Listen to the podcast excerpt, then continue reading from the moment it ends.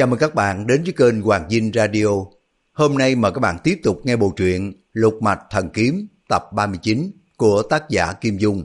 Chúc các bạn nghe truyện vui vẻ. Chương 69 Dùng quá công đệ tử bị tai ương Mộ dung phục rung tay một cái, ba tên đệ tử phái tinh tú dính liền với nhau, hất tung lên lại trúng vào một tên khác. Tên này là Quảng chưa có dứt lời thì người đã mềm nhũng ra, thế là bốn người liền dính nhau như một sâu cá. Bọn đệ tử của phái tinh tú chưa bị dính vào đều nhìn ra. Chỉ mong Đinh Xuân Thu buông tha cho mộ dung phục. Bấy nhiêu tên đều đã bị mộ dung phục mượn sức người để mà hại người. Cô lực của chúng đều đã bị Đinh Xuân Thu quả tan hết. Đinh Xuân Thu thi triển quá công đại pháp thần kinh quỷ khóc. Nhưng mà những người bị hại toàn là đệ tử phái tinh tú. Những gã này thường rất khéo su nịnh sư phụ, mà bây giờ lại bị phép quá công đại pháp của sư phụ làm cho tiêu tan nội lực. Những tên còn lại ở bên ngoài chỉ lo đến lượt mình sẽ bị nạn, nhưng mà chúng chỉ khiếp sợ chứ không có dám chạy ra ngoài cửa, mà chỉ quanh quẩn ở trong phản điếm, chạy tới chạy lui, né tránh khỏi mắt vào độc thủ. Căn nhà nhỏ hẹp, mộ dung phục, dùng tay một cái, chạm vào một tên đệ tử của phái tinh tú. Mới trong chớp mắt mà số người đã bị dính vào đã lên đến 7-8 tên. Mộ dung phục trong tay bây giờ đã cầm cây khí với người vừa lớn vừa dài như vậy mà muốn tìm kẻ chết thay cho mình thật dễ như chơi. Lúc này xem chừng, mộ dung phục đã chiếm được thượng phong, nhưng mà trong lòng của y vẫn chưa hết lo ngại. Vì bọn đệ tử của phái tinh tú nhiều thật, nhưng mà dùng mãi cũng phải hết. Đến lúc bọn chúng hết thảy đều đã bị Đinh Xuân Thu quá giải công lực rồi thì mình cũng phải thi triển cái lối gậy ông đập lưng ông, vào đâu được nữa. Y luôn luôn phát động nội lực, mong thoát khỏi tay của Đinh Xuân Thu. Đinh Xuân Thu thấy bọn môn đồ của mình cứ từng tên từng tên, dính vào mãi, chẳng khác gì một cành liễu sâu đàn cá. Bây giờ những cái tên còn ở ngoài dòng, chẳng ai quan hô cho Đinh Xuân Thu nữa, mà chỉ lo tìm đường né tránh. Đinh Xuân Thu vừa hổ thẹn vừa căm tức, trong lòng nhất quyết nắm giữ đầu quyền mộ dung phục không buông. Lão nghĩ thầm, dù có mất hết lũ đệ tử vô dụng này cũng phải đành. Mình chỉ cần tước hết công lực của mộ dung phục, tức là tinh tú lão tiên thắng được cô tô mộ dung, và cái việc này sẽ chấn động thiên hạ. Nghĩ vậy, lão không có ra chiều căm giận nữa, mà tỏ ra rất ung dung. Bọn đệ tử của phái tinh tú mong sao sư phụ ném chuột sợ dở đồ, buông tha cho mộ dung phục để bọn chúng khỏi chết quan Bây giờ thấy Đinh Xuân Thu vẻ mặt vẫn thản nhiên thì biết rằng không còn hy vọng nữa. Gã nào cũng la ó rầm trời, nhưng mà không có gã nào dám chạy trốn hoặc gian sinh Đinh Xuân Thu buông tha cho mộ dung phục. Đinh Xuân Thu liếc mắt nhìn quanh một lượt. Trong bọn đệ tử của gã chỉ có hai tên không lẩn tránh. Một là Du Thẳng Chi đang ngồi ủ rũ trong góc nhà, hai tay ôm lấy cái đầu sắt. Nhưng mà cứ trong tình hình dường như gã sợ hãi vô cùng mà cũng tựa như một kẻ chán đời không cần phải trốn tránh. Một tên nữa là A Tử, sắc mặt lợt lạc, cũng ngồi co ro trong góc nhà bên này. Nàng không ngớt nhìn mộ dung phục. Đinh Xuân Thu trong lòng căm tức cất tiếng gọi. A Tử! A Tử đang mãi nhìn những cái bạn đồng môn liên tiếp nhau bị nạn. Còn mộ dung phục tuy là bị Đinh Xuân Thu nắm giữ, mà người của y rất linh động, vẻ mặt ung dung dường như chẳng coi Đinh Xuân Thu vào đâu. Nàng đột nhiên nghe tiếng sư phụ gọi, ngơ ngác nhìn lão rồi mới nói, Sư phụ, sư phụ đại triển thần quay. Nàng chỉ nói được có nửa câu, ngượng nghịu gượng cười, không có nói thêm được nữa. Đinh Xuân Thu lúc này quả nhiên đang thi triển thần quay, nhưng mà người bị hại toàn là đệ tử của mình. A tử dù có thông minh lanh lợi đến đâu, tưởng là muốn nói đôi lời ca tụng cũng khó thốt ra miệng. Đinh Xuân Thu trầm giọng hỏi, thế nào tinh tú lão tiên liệu có dương hoài ở Trung Nguyên được không? A tử nghe lão hỏi vậy không khỏi toát mồ hôi, nàng mới nghĩ rằng bây giờ mà không nói cho vừa lòng của lão thì có khi nào lão không có tìm Bích Ngọc Dương Đỉnh nữa mà giết mình ngay.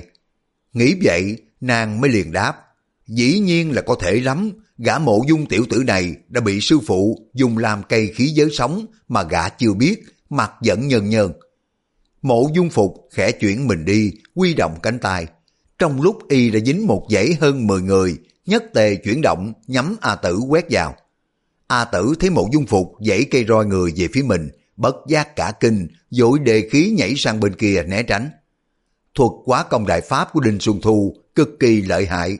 Mộ dung phục dùng cây roi người, không có chạm được vào người của A Tử, lập tức y cảm thấy chân lực của mình bị hút mất một ít. Trong lòng Quy không khỏi kinh hãi, y mới liền kiếm một tên đệ tử thế mạng rồi hãy đuổi theo A Tử. A Tử sám ngắt như con gà cắt tiết la lên. Sư phụ, sư phụ có muốn nghe đệ tử nói hết lời không? Đinh Xuân Thu, tay trái nắm đầu quyền của mộ dung phục, tay phải đưa lên vuốt râu nói. Người, thử nói đi. A Tử vừa trốn tránh vừa kêu. Đệ tử không có trốn tránh được. Đinh Xuân Thu phất tay áo một cái, luôn kình phong mãnh liệt, đẩy A Tử ra khỏi cây rồi người, rồi nó lại chạm vào hai gã đệ tử khác. Hai gã này lập tức dính vào với bọn người kia.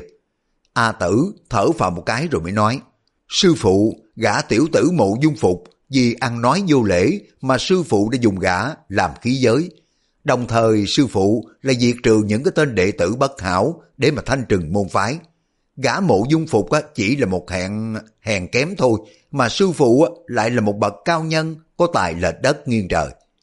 Đinh Xuân Thu trong lòng đang căm hận A Tử, vừa nghe nàng nói bất giác cười ha hả. Mộ dung phục dùng tay đi, cả một sâu người mười mấy người, khác nào là một lũ say rượu, không tự chủ được, lão đảo lướt về phía A Tử. A Tử, người đã co rúm lại, ngồi vào trong góc nhà, không còn đất tránh. Đinh Xuân Thu phất tay áo bên phải ra, nhưng mà chậm mất một chút, gã đệ tử ở đầu roi người đã chạm vào A Tử. A Tử kinh hãi vô cùng, đành phải nhắm mắt chờ chết.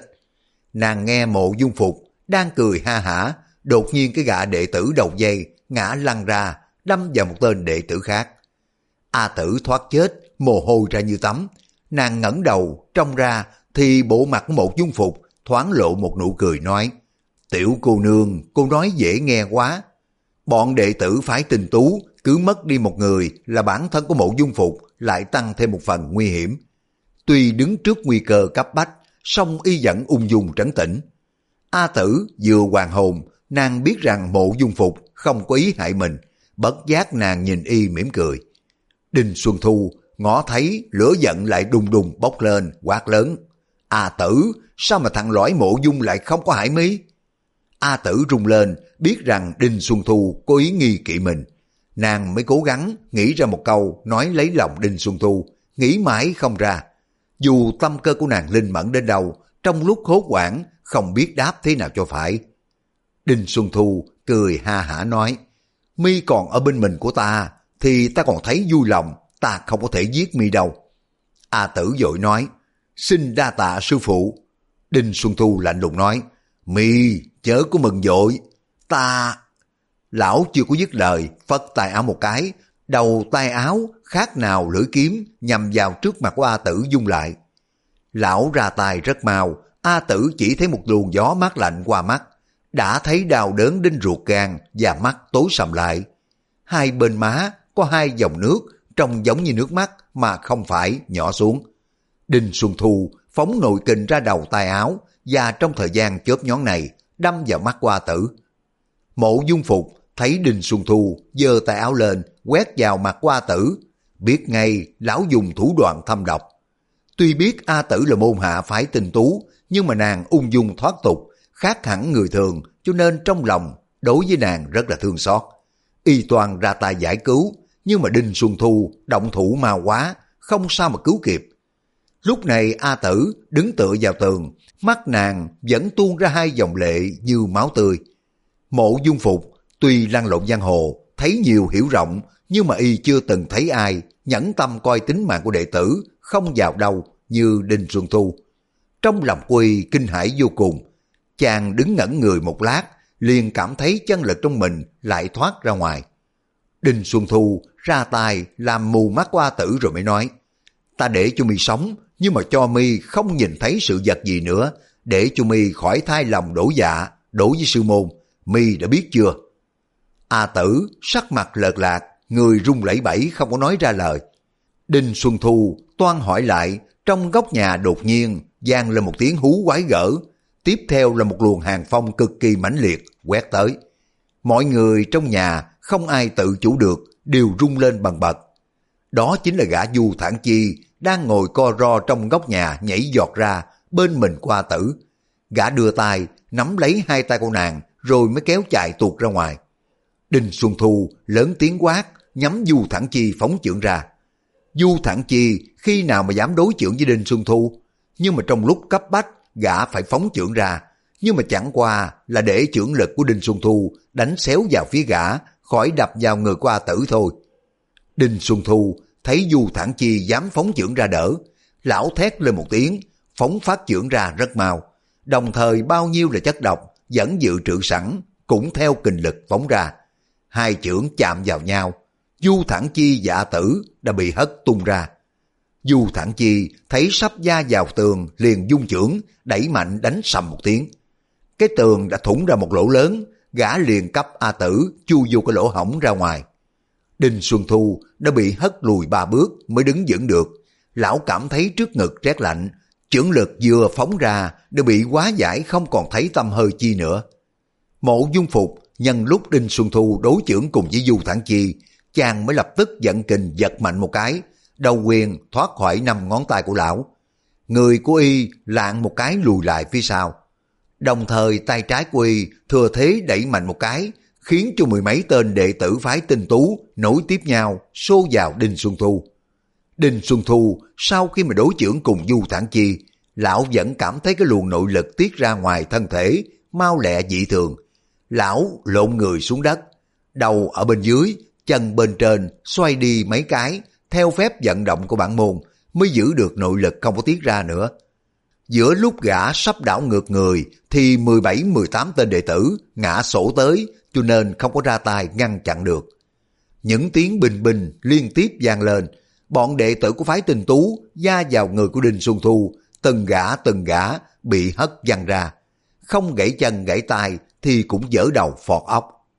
Bấy nhiều tên đã bị mộ dung phục dùng làm vật hy sinh thay cho mình. Nội lực của chúng đều đã bị phép quá công đại pháp của Đinh Xuân Thu quá giải, mất hết võ công thành ra phế nhân. Tuy chưa có đến nỗi chết ngay, nhưng mà cũng không một tên nào có thể bảo toàn được tính mạng. Đinh Xuân Thu giận như điên, thét lên một tiếng thật to, đảo người lại. Râu tóc của lão dựng cả lên, sắc mặt lợt lạc, tướng mạo của lão trông rất là dữ tợn.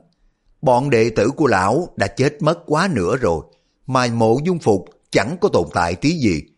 Du Thản Chi lại cứu A Tử đem đi mất.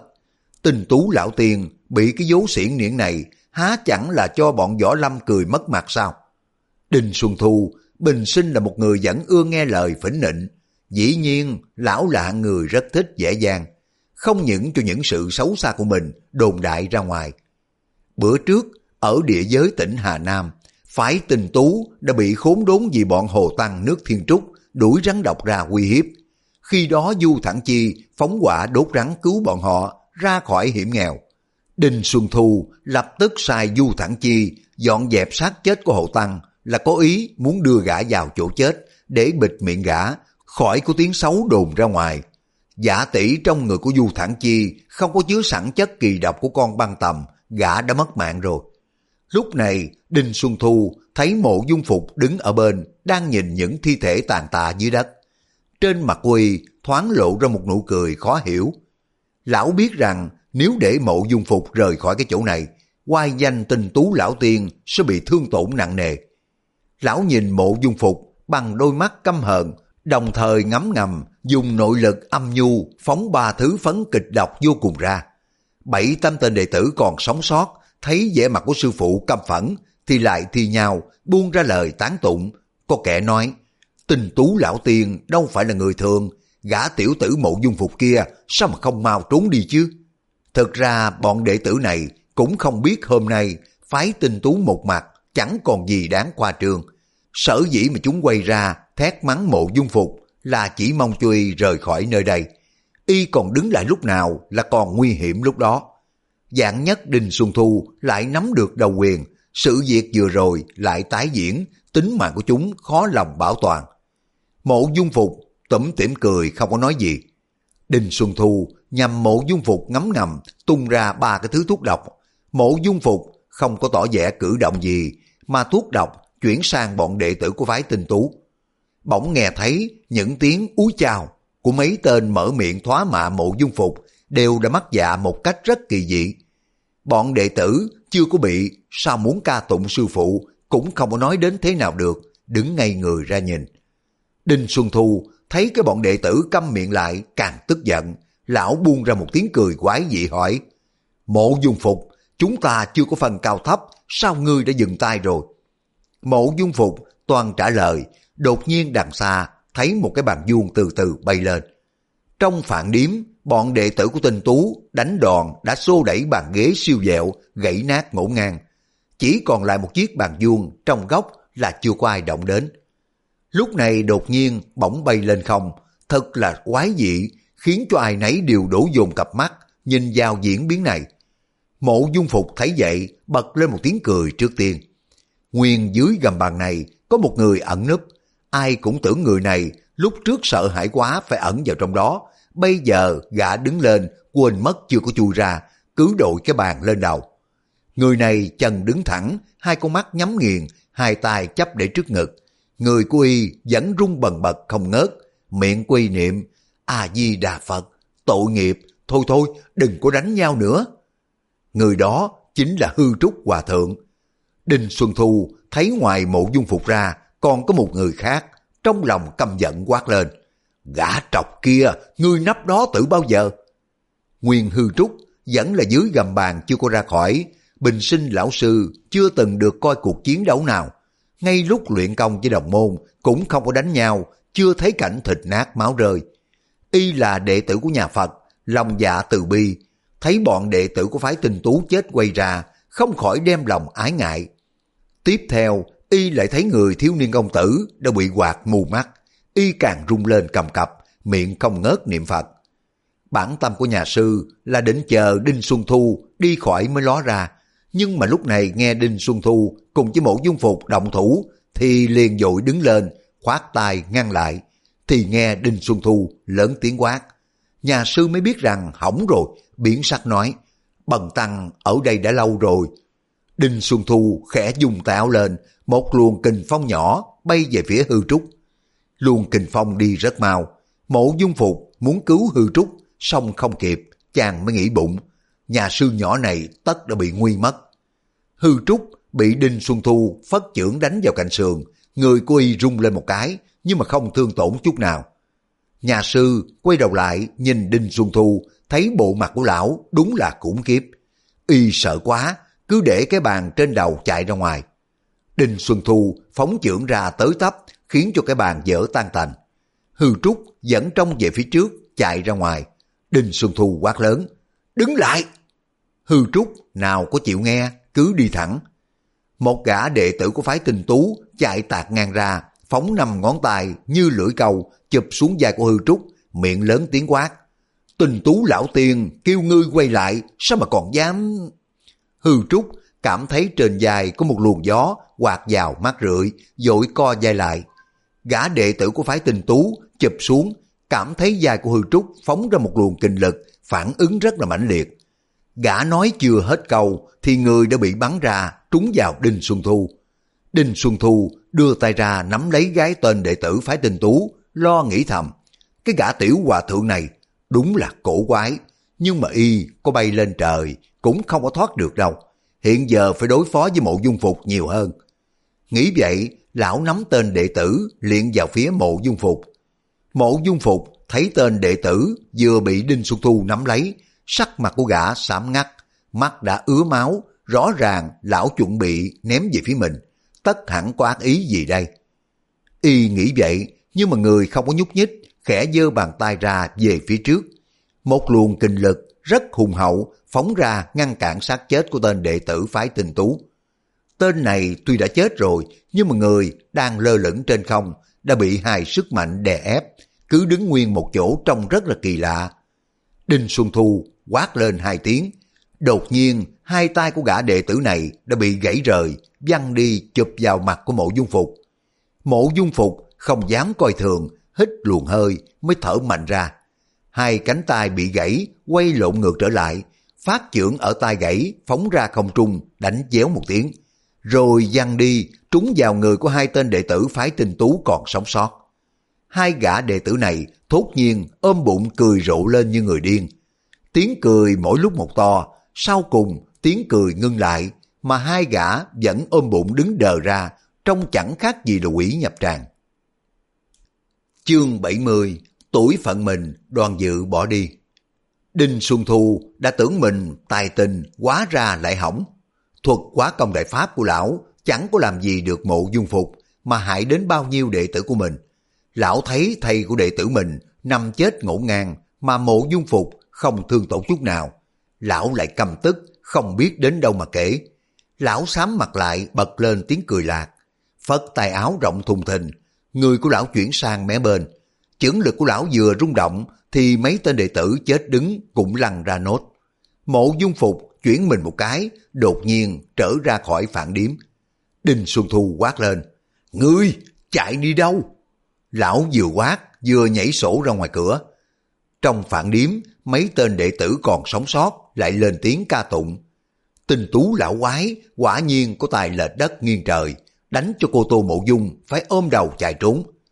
Mấy câu ca tụng này rất là miễn cưỡng, chính Đinh Xuân Thu cũng cảm thấy vô dị. Lão ra ngoài cửa phản điếm thì thấy mộ dung phục vẫn còn đứng cách ngoài hai trượng, giặt áo vàng rung động, coi phong độ cực kỳ nhàn nhã. Đinh Xuân Thu tức giận quát lên, cái thằng loại kia đừng có chạy nữa. Mộ dung phục lạnh lùng đáp, ta có thèm chạy đâu. Đinh Xuân Thu toàn nhảy sổ ra, bỗng thấy một chàng thiếu niên từ đâu chạy vào, miệng lẩm bẩm nói cái gì không rõ. Mộ dung phục trông thấy từ đằng xa, thì ra là chàng công tử tuấn tú, y chính là đoàn dự. Mộ dung phục trông thấy đoàn dự, xong chàng nghĩ mãi, tựa như không có nhìn thấy y, cứ cắm đầu cắm cổ, đi sòng sọc vào phía Đinh Xuân Thu. Mộ dung phục tuy chưa có quen biết đoàn dự, nhưng mà bữa trước chàng ngồi bên xem đánh cờ đã ra chiêu lục mạch thần kiếm, hất thành trường kiếm ở trong tay của y rớt xuống, rồi từ đó y có cảm tình với chàng. Mộ dung phục nghĩ thầm, nếu đoàn dự cứ đi bừa vào trước mặt của Đinh Xuân Thu mà hắn đang cơn tức giận, không khéo chàng sẽ bị hại mất. Y thấy đoàn dự dường như là mê mải tâm thần, không có biết gì, liền thức tỉnh chàng, cất tiếng gọi to. Đoàn công tử, cẩn thận đó! Đoàn dự như người đang mơ, bừng tỉnh, đột nhiên đứng lại. Chàng ngẩng đầu, nhìn về phía trước, thấy Đinh Xuân Thu vẻ mặt dữ tợn, chỉ còn cách mình của năm sáu thước. Chàng mới giật mình kinh hãi, dội lùi lại phía sau. Chàng trỏ vào mặt của Đinh Xuân Thu liếu lưỡi. Ngươi, ngươi... Tay của chàng dơ ra trỏ, chỉ vì trong lòng của chàng kinh hãi quá mức, phát sinh phản ứng tự nhiên, nội lực vận dụng đúng chỗ. Bỗng nghe mấy tiếng déo déo của kiếm khí lục mạch thần kiếm bắn ra. Đinh Xuân Thu dội dơ tay phải lên, bỗng nghe đánh soạt một tiếng. tay áo của lão đã thủng ra một lỗ, dư thế của lục mạch thần kiếm vẫn còn mãnh liệt, phóng tới làm bật lên một tiếng choang. Đinh Xuân Thu lui lại một bước, một cái bình đồng ở trong bọc của lão lõm vào một lỗ rớt xuống. Chiêu lục mạch thần kiếm của đoàn dự phóng trúng vào cái chiếc bình đồng, cho nên tình tu lão quái mới thoát chết. Mộ dung phục thấy thế reo lên, chiêu lục mạch thần kiếm đúng là tuyệt diệu. Đoàn dự toát mồ hôi ra, chàng tuyệt không có ý phóng lục mạch thần kiếm mà chiêu số tự nhiên giọt ra. Trong binh pháp đã nói, biết người, biết ta, trăm trận mới trăm thắng. Đoàn dự chẳng những là không biết người, ngay chính mình ra chiêu cũng không có nắm vững. Thế là chàng chẳng biết người mà cũng không có biết ta. Trách nào chàng chẳng kinh hãi cuốn cuồng. Đinh Xuân Thu nhờ chiếc bình đồng hộ thân, may mà thoát chết trong gan tấc, bụng ngấm ngầm đau. Lão tức giận vô cùng, lớn tiếng quát hỏi, mi có biết đã đắc tội với tình tú tiên sinh thì sẽ bị xử tử thế nào không? Đoàn dự khoát tay lia lệ nói, lão tiên sinh đừng có nói giỡn, Đức Khổng Tử đã dạy rằng, sống còn chẳng biết thì biết chết thế nào được. Tiền bối hỏi vậy, giảng sinh biết đáp thế nào. Đinh Xuân Thu trong lòng nghi hoặc tự hỏi, cái thằng lõi này đúng là vừa sử chiêu lục mạch thần kiếm vô thượng của nhà họ đoàn nước đại lý, thì chắc gã chính là con cháu của đoàn gia, mà sao ngôn ngữ cử chỉ của gã giống như một anh đồ gàn. Nếu mình lợi dụng được gã, không nên để lỡ cơ hội này. Lão xa sầm nét mặt, mắt hung tợn, phóng ra những cái tia sáng hung dữ, trong mà phát khiếp. Đoàn dự không tự chủ được, lùi lại một bước. Đinh Xuân Thu quát, cái thằng lõi kia, mi có sợ ta không? Đoàn dự nhăn nhó cười hỏi lại, sợ tiền bối sao? Đã là người quân tử thì có biết lo sợ lại gì? Giảng sinh không có sợ gì tiền bối hết. Đinh Xuân Thu bật cười, nhưng mà vẻ mặt rất hung dữ, đột nhiên giơ tay ra chụp tới. Đoàn dự sợ hãi lùi thêm một bước, dỗ dàng giơ tay ra. Đinh Xuân Thu vừa thấy chàng phóng lục mạch thần kiếm rất là lợi hại, bây giờ lão thấy chàng giơ ngón tay ra, cũng dội thu trảo về lui lại phía sau. Nhưng mà lúc này đoàn dự hốt quảng quá, chàng định tâm phóng lục mạch thần kiếm để đẩy lùi đối phương. Nhưng mà chỉ luôn bảy tám cái, không có phóng ra được chút chỉ lực nào. Đinh Xuân Thu là một tài cáo già, tuy lão thấy đoàn dự không có làm gì được mình, nhưng mà càng sợ y giả dờ, chưa có dám tiến lại gần. Sao lão thấy vẻ mặt của chàng mỗi lúc một thêm sợ hãi cuốn cuồng mà vẫn không có phát huy được kiếm khí. Bây giờ lão cất tiếng lạnh lùng hỏi, mi làm sao vậy? Đoàn dự kêu lên, ôi trời, hỏng rồi, nếu mình không chạy, chết không có đất chôn rồi. Nghĩ xong chàng mới trở gót chạy đi luôn. Đinh Xuân Thu phất tay áo một cái, đầu tay áo, văng vào quyệt linh đài sau lưng của chàng, một cách mau lẹ. Mộ dung phục đứng bên cạnh, thấy lúc đầu đoàn dự đã ra chiêu lục mạch thần kiếm để đẩy lui Đinh Xuân Thu. Trong lòng của y khâm phục vô cùng. Y vẫn ngưỡng mộ tiếng lục mạch thần kiếm và nghe tuyệt nghệ này đã thất truyền từ lâu. Trong lòng của y hối tiếc vô cùng. Đoàn dự lần thứ nhất đã phóng lục mạch thần kiếm, đánh rớt thanh trường kiếm trong tay của y xuống. Nhưng mà lúc đó y thần trí hôn mê cho nên không có nhìn được rõ. Lần này y mới mở rộng nhãn quan. Y chắc là đoàn dự còn có những chiêu thức tinh diệu phát ra. Ngờ đâu chàng chỉ tay dậm chân một chỗ rồi cắm đầu chạy luôn. Mộ dung phục tự hỏi, chẳng lẽ chàng còn có ý diễu cợt Đinh Xuân Thu? Đinh Xuân Thu tuy đã bị một đòn nhưng mà lão không phải là hạng bất tài. Có lý đâu lão không mắc mưu chàng được sau mộ dung phục, càng nhận xét càng thấy không đúng. Đinh Xuân Thu nhằm đánh vào những cái yếu quyệt sau lưng của đoàn dự. Đoàn dự vẫn không có né tránh. Mộ dung phục la thầm. Thôi hỏng rồi. Rồi mới nhảy giọt ra, phóng chưởng đánh vào cạnh sườn của Đinh Xuân Thu. Đinh Xuân Thu xoay tay trái, đón chưởng của mộ dung phục, mà tay áo của lão đánh về phía trước không giảm sức. Mộ dung phục lúng người xuống, tránh khỏi cái phát chưởng Đinh Xuân Thu. Y lại phóng năm ngón tay ra nhằm chụp xuống áo của Đinh Xuân Thu. Tài áo Đinh Xuân Thu đã bị mộ dung phục dồn nội lực đè nặng lên như một phiến đá. Mộ dung phục đưa ngón tay ra chụp xuống. Hai luồng nội lực chạm vào nhau. Mộ dung phục không có chụp được vào người của đối phương, nhưng mà y phóng nội lực rất trầm trọng, khiến cho tài áo của Đinh Xuân Thu bị đứt một quãng chừng một thước. Giữa lúc ấy, đoàn dự quay lại thật lẹ, thấy mộ dung phục và Đinh Xuân Thu đang đứng cách nhau rất gần, trong lòng không khỏi kinh hãi. Chàng mới nghĩ thầm, nếu mộ dung phục bị hại về tay của Đinh Xuân Thu, Dương Ngọc Yến sẽ thương tâm đến cực điểm. Có lý đâu mình lại ngồi coi giai nhân bị thương tâm mà không ra tay diện trợ. Nghĩ tới đây, thốt nhiên chàng mới dùng ngón tay giữa ra. Vừa rồi, chàng muốn tự cứu mình, cho nên thi triển các lối mà chẳng có một chút nội lực nào phát ra. Lúc này, chàng nghĩ đến Dương Ngọc Yến, vừa dung tay ra một cái, đã nghe déo một tiếng vang lên. Một chiêu lục mạch thần kiếm lại phóng ra. Mộ dung phục cùng với Đinh Xuân Thu đứng liền nhau tỷ đấu. Y đang lo sợ thì nghe tiếng kiếm khí lục mạch thần kiếm rít lên trong không gian. Dội trên chết người lùi lại phía sau. Đinh Xuân Thu thì giật mình kinh hãi, giơ hai tay áo lên, phóng kinh lực vào đó để mà chống lại chiêu lục mạch thần kiếm của đoàn dự. Bỗng nghe đánh binh một tiếng, lão phải lùi lại phía sau một bước. Đoàn dự thấy phóng một chiêu thành công, liền phóng ra chiêu thứ hai, nhưng mà lại chẳng thấy phát huy chút nội lực nào hết. Mộ dung phục dắt tay của chàng nói, đoàn huynh, mau, chạy đi thôi. Rồi không có chờ chàng trả lời, lôi bừa đi. Đinh Xuân Thu quát lên một tiếng quái gở, dương hai tay ra, trông như là con quái điểu nhảy sổ tới. Đoàn dự kêu lên, lão đã đến nơi rồi. Mộ dung phục nói, không sợ đâu, đã có người đối phó với lão. Mộ dung phục vừa dứt lời, nghe thấy tiếng cười quái dị the thé, gian lên tự đằng xa vọng lại. Tiếng cười lúc mới bật lên thì còn ở đằng xa. Thế mà tiếng cười vừa dứt, đã thấy đoàn viên khánh mặc áo bào xanh xuất hiện trước mắt. Đoàn dự vừa thấy ác quán mãn doanh đoàn viên khánh, trong lòng kinh hãi bội phần, vội ngoảnh đầu đi. Mộ dung phục trong về phía đoàn diên khánh chắp tay nói, đoàn tiên sinh, Đinh Xuân Thu vừa đã bị tại hạ chơi cho một vố cây đắng, nhưng mà dư hoài của lão hãy còn. Nhưng dư hoài của lão hãy còn, đoàn tiên sinh cẩn thận lắm mới được. Y vừa nói, vừa kéo đoàn dự về phía sau. Đinh Xuân Thu vào Trung Nguyên diễu võ dương hoài, ngờ đâu đã bị mấy phen thảm bại. Bọn đồ đệ đã bị thương quá nữa rồi, chính mình chưa có chiếm được một chút thượng phong nào. Trong lòng của lão đang căm hận mộ dung phục thấu xương. Lão phi thần muốn nhảy sổ đến để mà đánh mộ dung phục, thì đoàn viên khánh giơ cây trượng lạnh đùng nói. Tình tú lão quái, đừng có đuổi nữa, người nhân lúc người ta lâm nguy mà toan bài ám toán, ta nào có chịu để yên chứ.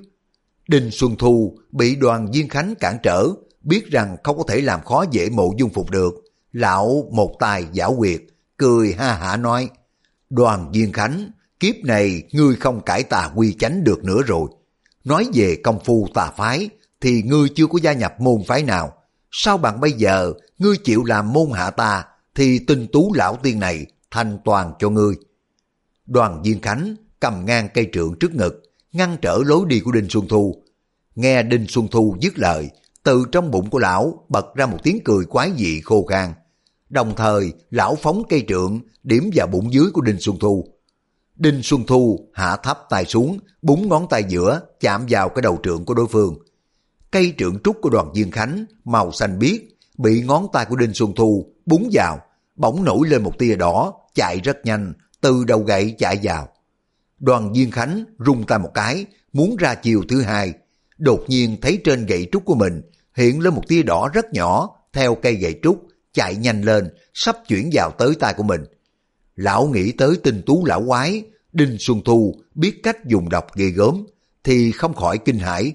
Lão mới dùng tay liện cây trúc trượng ra ngoài, déo một tiếng.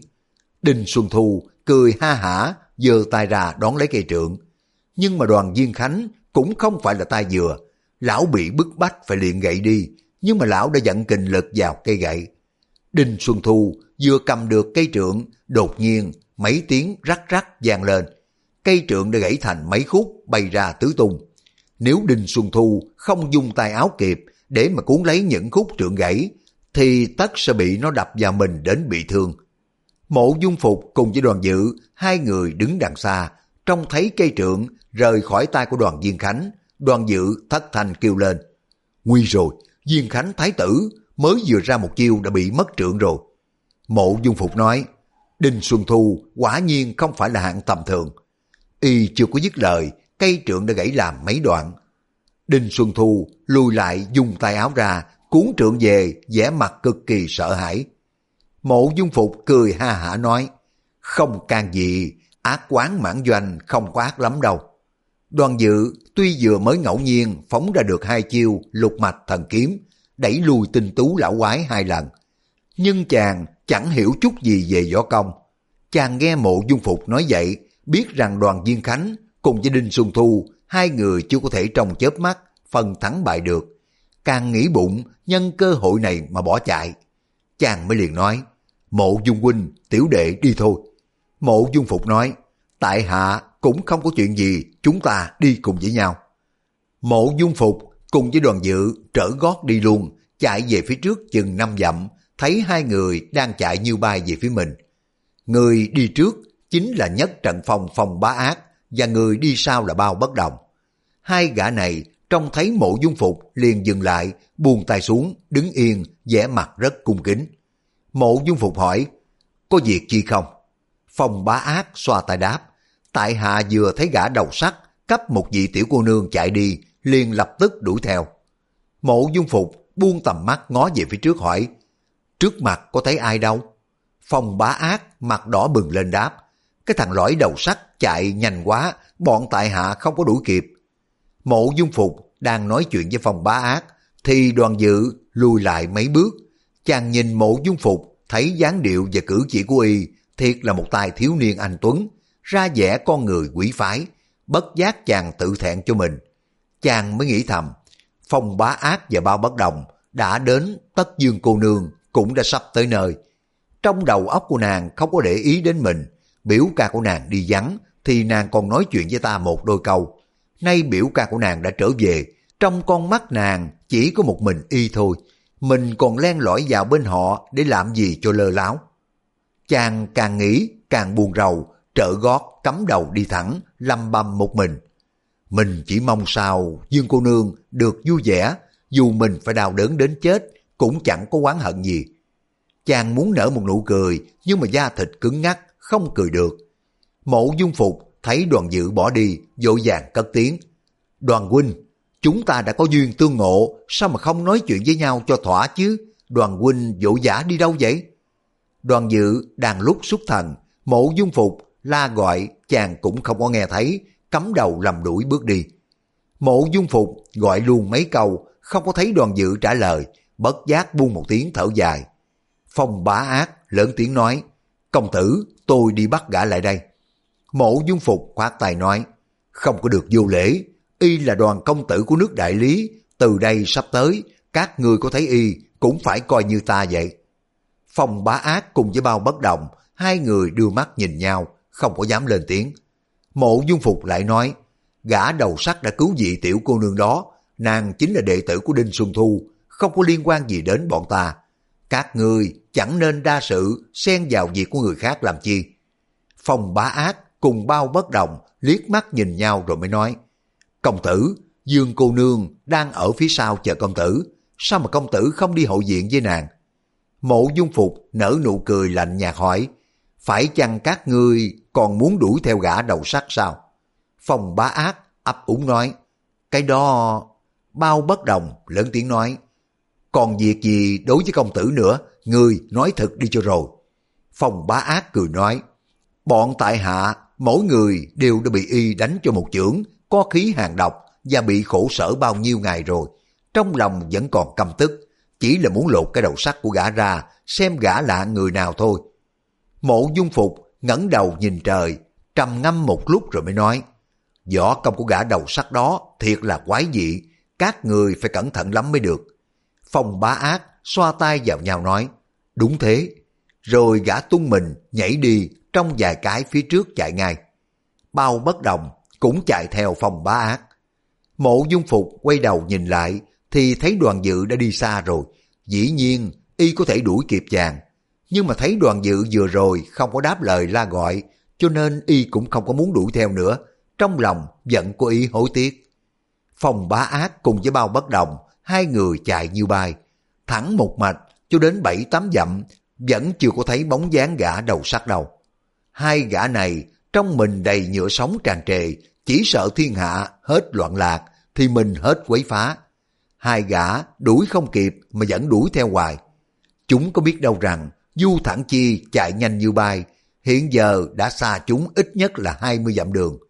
Du Thẳng Chi liều lĩnh chẳng sợ gì quay hùm của Đinh Xuân Thu, gã bồng A Tử chui qua chầu tường mà đi ra, rồi cắm cổ chạy tuốt, gã chạy nhanh không có thể tưởng tượng được.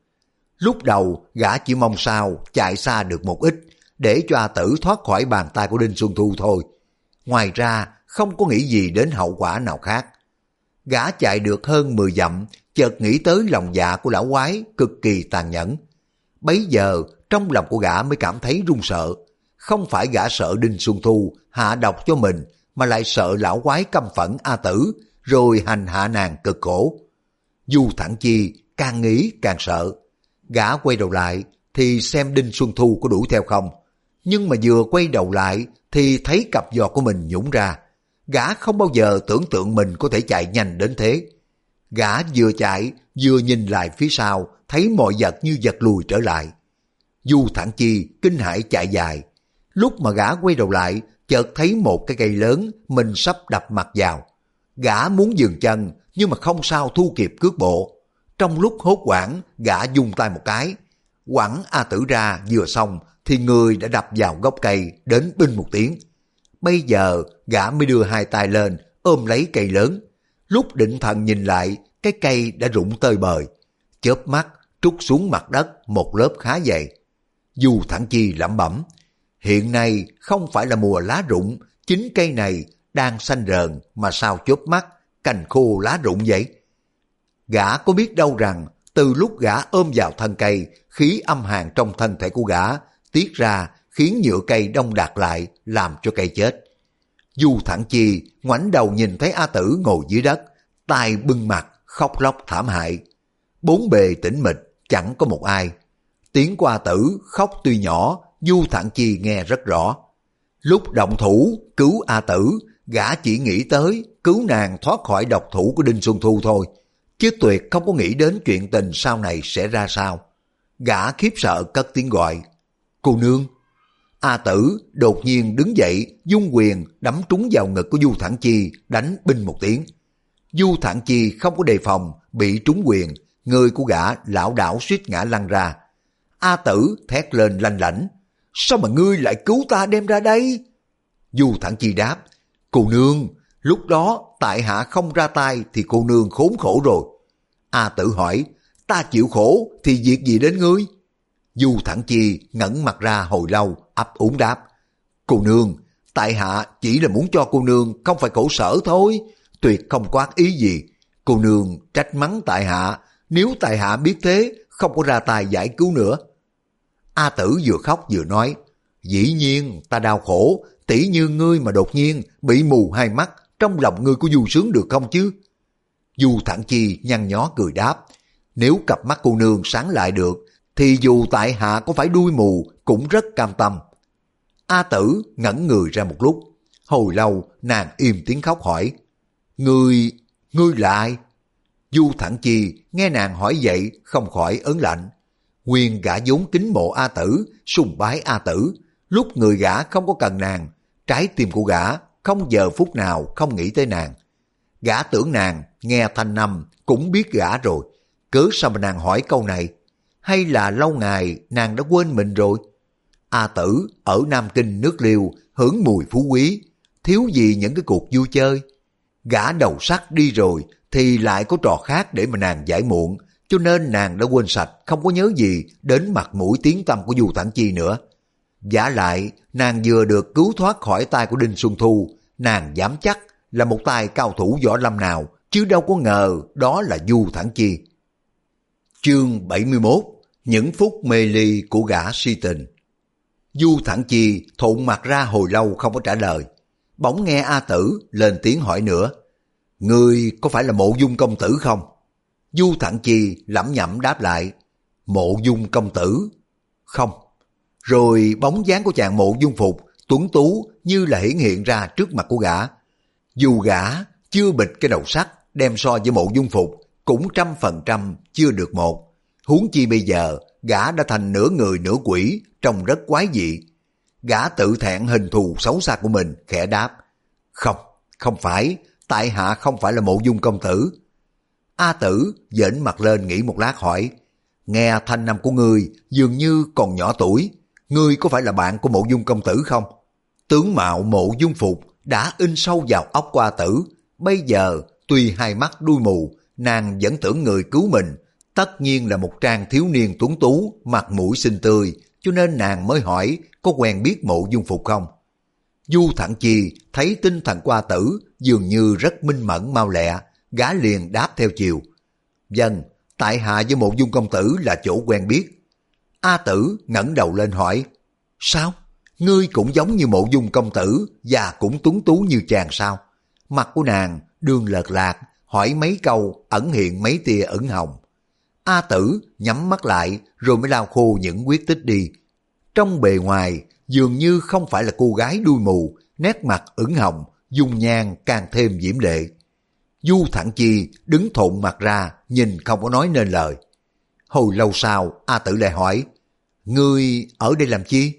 Du Thẳng Chi đáp, Tại hạ trong nôm cô nương. A Tử hỏi, Trong nôm cho ta? sao mà ngươi lại trong nôm ta? Du Thẳng Chi đáp, cô nương xinh đẹp quá, tại hạ chẳng có muốn làm gì hết, chỉ muốn nhìn cô thôi. Nét mặt qua Tử đỏ tươi hơn nàng hỏi, ngươi biểu ta xinh đẹp lắm sao?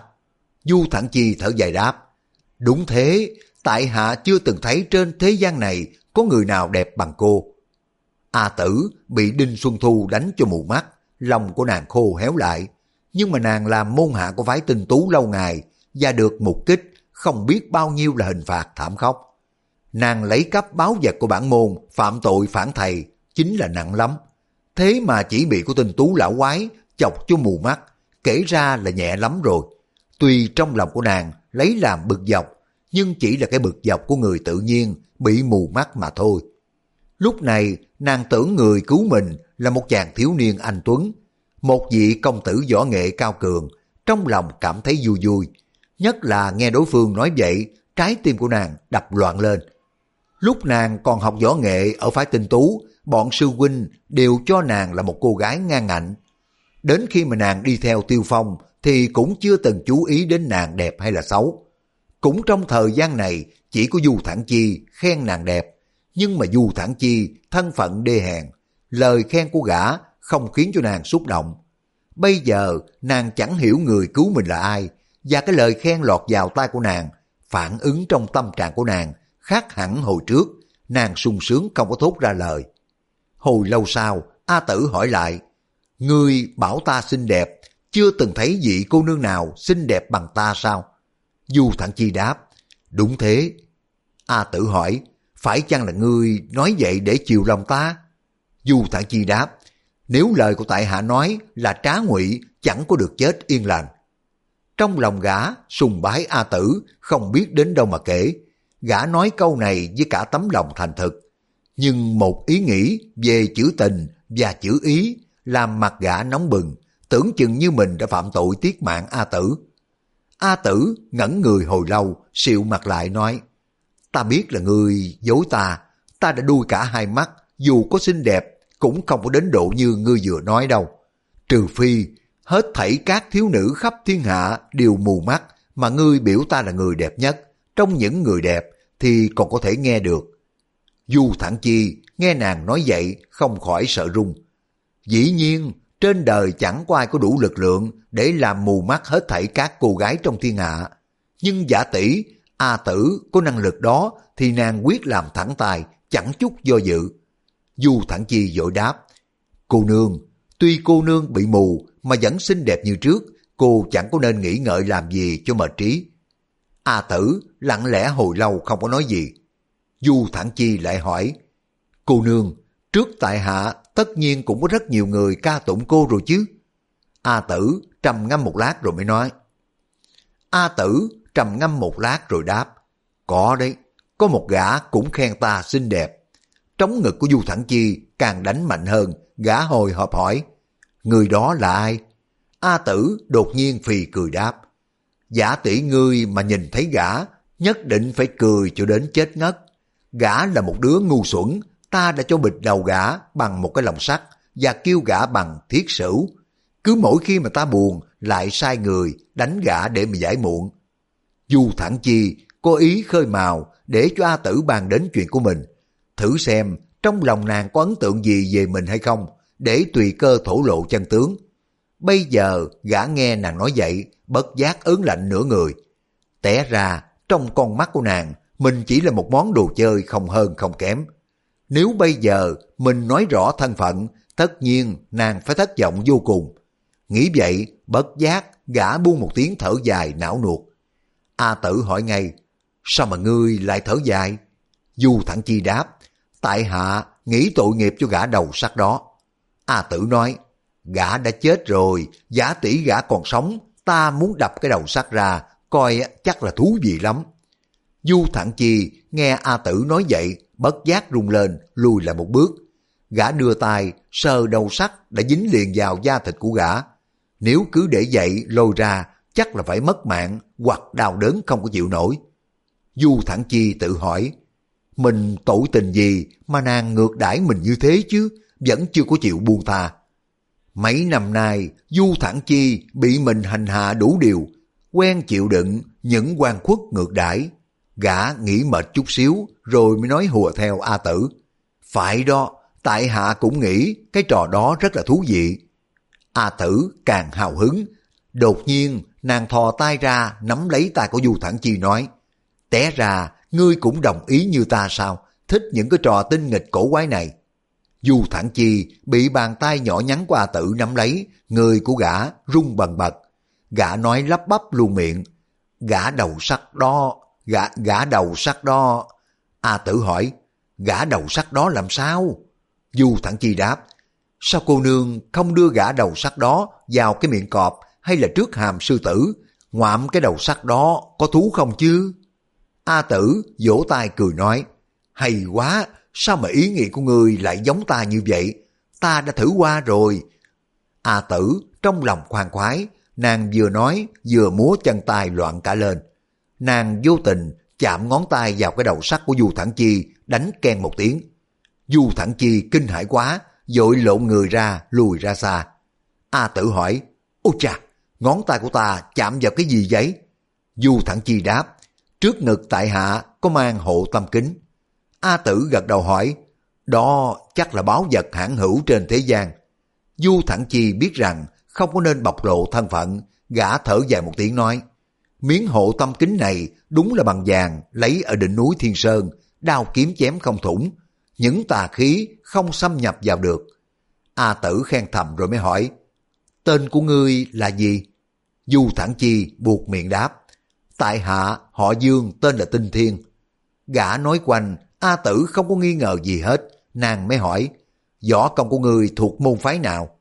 Du Thẳng Chi đáp, võ công của tại hạ lai lịch không phải là tầm thường, chính là từ đạt ma tổ sư, thân hành truyền dạy, môn đó kêu bằng...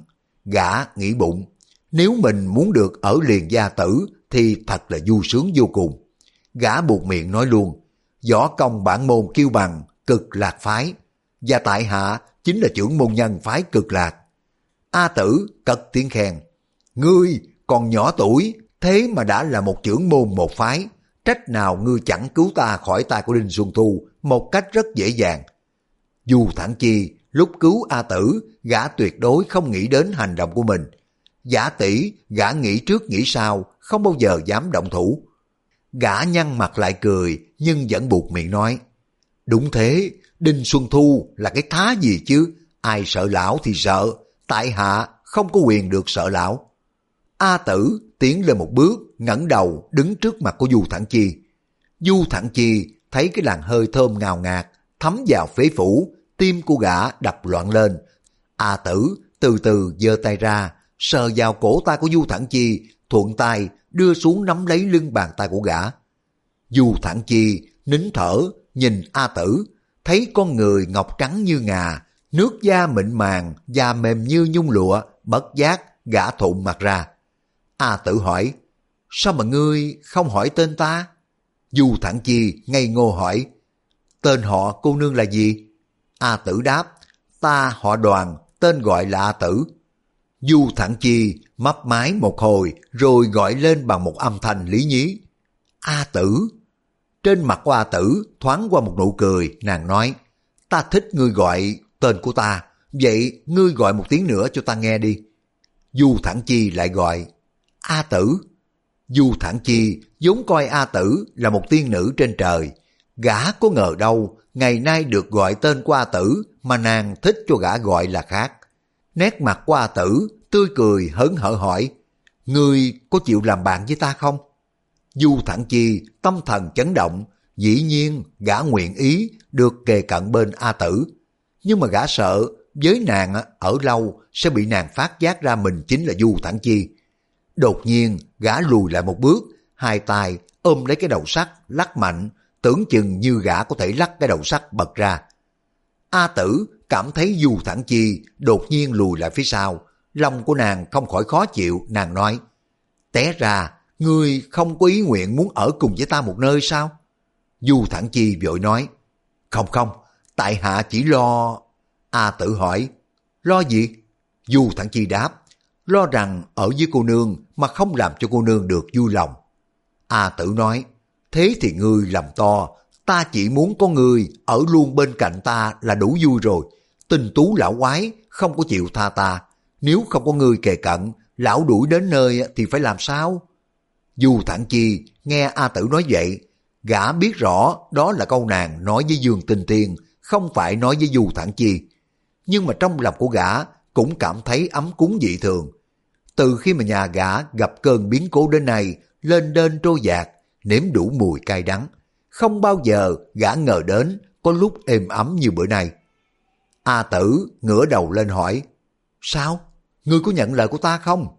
Du Thẳng Chi đáp, Dĩ nhiên tại hạ ưng thuận, nhưng mà... A tử dội gạt đi. Ta không có muốn người nói nhưng cái gì nữa. vẻ mặt của nàng hờn mát, khiến cho trong lòng của Du Thẳng Chi tựa hồ như bay bổng lên trời. Gã nói, cô nương đã không có muốn nghe, tại hạ không nói nữa. A tử nở nụ cười nói, người đưa ta ra bờ sông đã. Du Thẳng Chi sửng sốt nói, ra bờ sông làm gì? A tử nói, mặt mũi của ta chắc là lem luốt rồi, cần phải đi rửa lại. Du Thẳng Chi nói, mặt của cô nương tuy có vết máu, nhưng mà chẳng có gì khó coi hết. A tử thoáng qua một nụ cười, nhưng một nụ cười thê lương ảm đạm. Du Thẳng Chi giơ cánh tay ra, cánh tay của gã rung bần bật, gã nói, cô nương bám vào tay của tại hạ để tại hạ dắt đi. A tử dương tay ra, bám lấy tay của Du Thẳng Chi. Du Thẳng Chi toàn thân như bị điện giật, rung lên không ngớt. Không bao giờ gã tưởng đến, dù là trong giấc mơ, có ngày A Tử bám vào tay của mình. A Tử tựa vào gã đi từng bước một, vừa đi vừa nói những câu rất là êm tai, khiến cho tâm thần của Du Thẳng Chi bàng hoàng. A Tử hỏi, chỗ này không có con sông nhỏ nào sao? Du Thẳng Chi như người mơ mộng tỉnh giấc, bên tai của gã nghe tiếng nước chảy róc rách dội đáp, dường như phía trước có sông thì phải.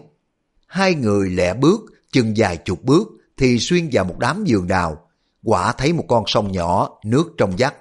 Du Thẳng Chi đưa A Tử đến bờ sông nói, A Tử, chỗ cô nương đứng đây chính là bờ sông rồi đó. A Tử cúi xuống, thò tay vào nước sông, nàng nói, Người, lui ra xa đi, bao giờ ta gọi sẽ quay lại. Du Thẳng Chi thấy A Tử bảo mình đi ra xa, ban quan hỏi lại, Sao? A Tử dậm chân nói, ta bảo ngươi đi ra xa, ngươi đi đi, hỏi gì nữa? Nguyên nàng là vẫn được nuông chiều, thành ra tính khí cực kỳ ương ngạnh, nhất là một năm nay ở Nam diện Đại Dương trong thành Nam Kinh, nàng tha hồ quát tháo, làm oai, làm phước, bây giờ tính khí của nàng bất giác lại nổi lên. Nhưng mà nàng vừa buộc miệng nói ra, sực nhớ lại, hiện nay mình không phải là làm oai làm phách được, gã mà tức giận bỏ mình ở đây thì mình phải làm thế nào? Nghĩ thế, nàng mới dội đứng dậy ôn tồn nói, trong lòng của ta đang phiền muộn, thành ra nóng tính gây gắt, người đừng có giận ta nghe.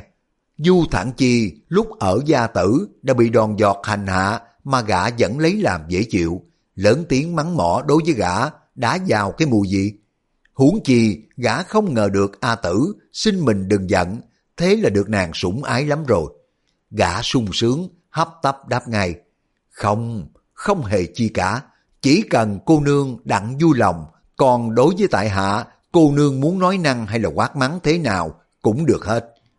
A tử lấy làm kỳ, nàng mới tự hỏi. Tại sao mà anh chàng Dương công tử này là một gã thiếu niên, đắc chí mà đối với mình lại ngoan ngoãn, bảo sao nghe vậy? Chẳng lẽ mình có ngôi sao chiếu mệnh, được hưởng phúc phận này chăng? Nghĩ vậy, bất giác nàng khoái chỉ nói, Vậy thì ngươi đi ra xa đi, đừng có nhìn trộm nha. Du Thẳng Chi lắc đầu nói, cô nương bảo tại hạ rời xa, tại hạ chẳng quan tâm chút nào. A tử cười nói, thôi, đi đi. Dù Thẳng Chi quyến luyến không có muốn rời xa, gã đi mỗi một bước lại quay đầu lại. Khá lâu mới đi ra xa được vài ba chục bước rồi dừng chân lại. Hồi lâu gã nghe tiếng qua tử gọi. Dương công tử, ngươi, ngươi ở đâu? Dù thẳng chi chờ lâu nóng ruột, vừa nghe tiếng A tử đã chạy nhanh lại. A tử rửa mặt mũi sạch sẽ, nàng cởi bỏ cái bộ đồ nam trang, mặc một tấm áo màu tích lợt, vừa khích vào mình.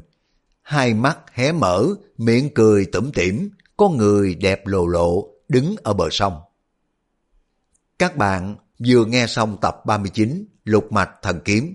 Cảm ơn các bạn đã quan tâm theo dõi. Hẹn gặp lại các bạn trong phần tiếp theo.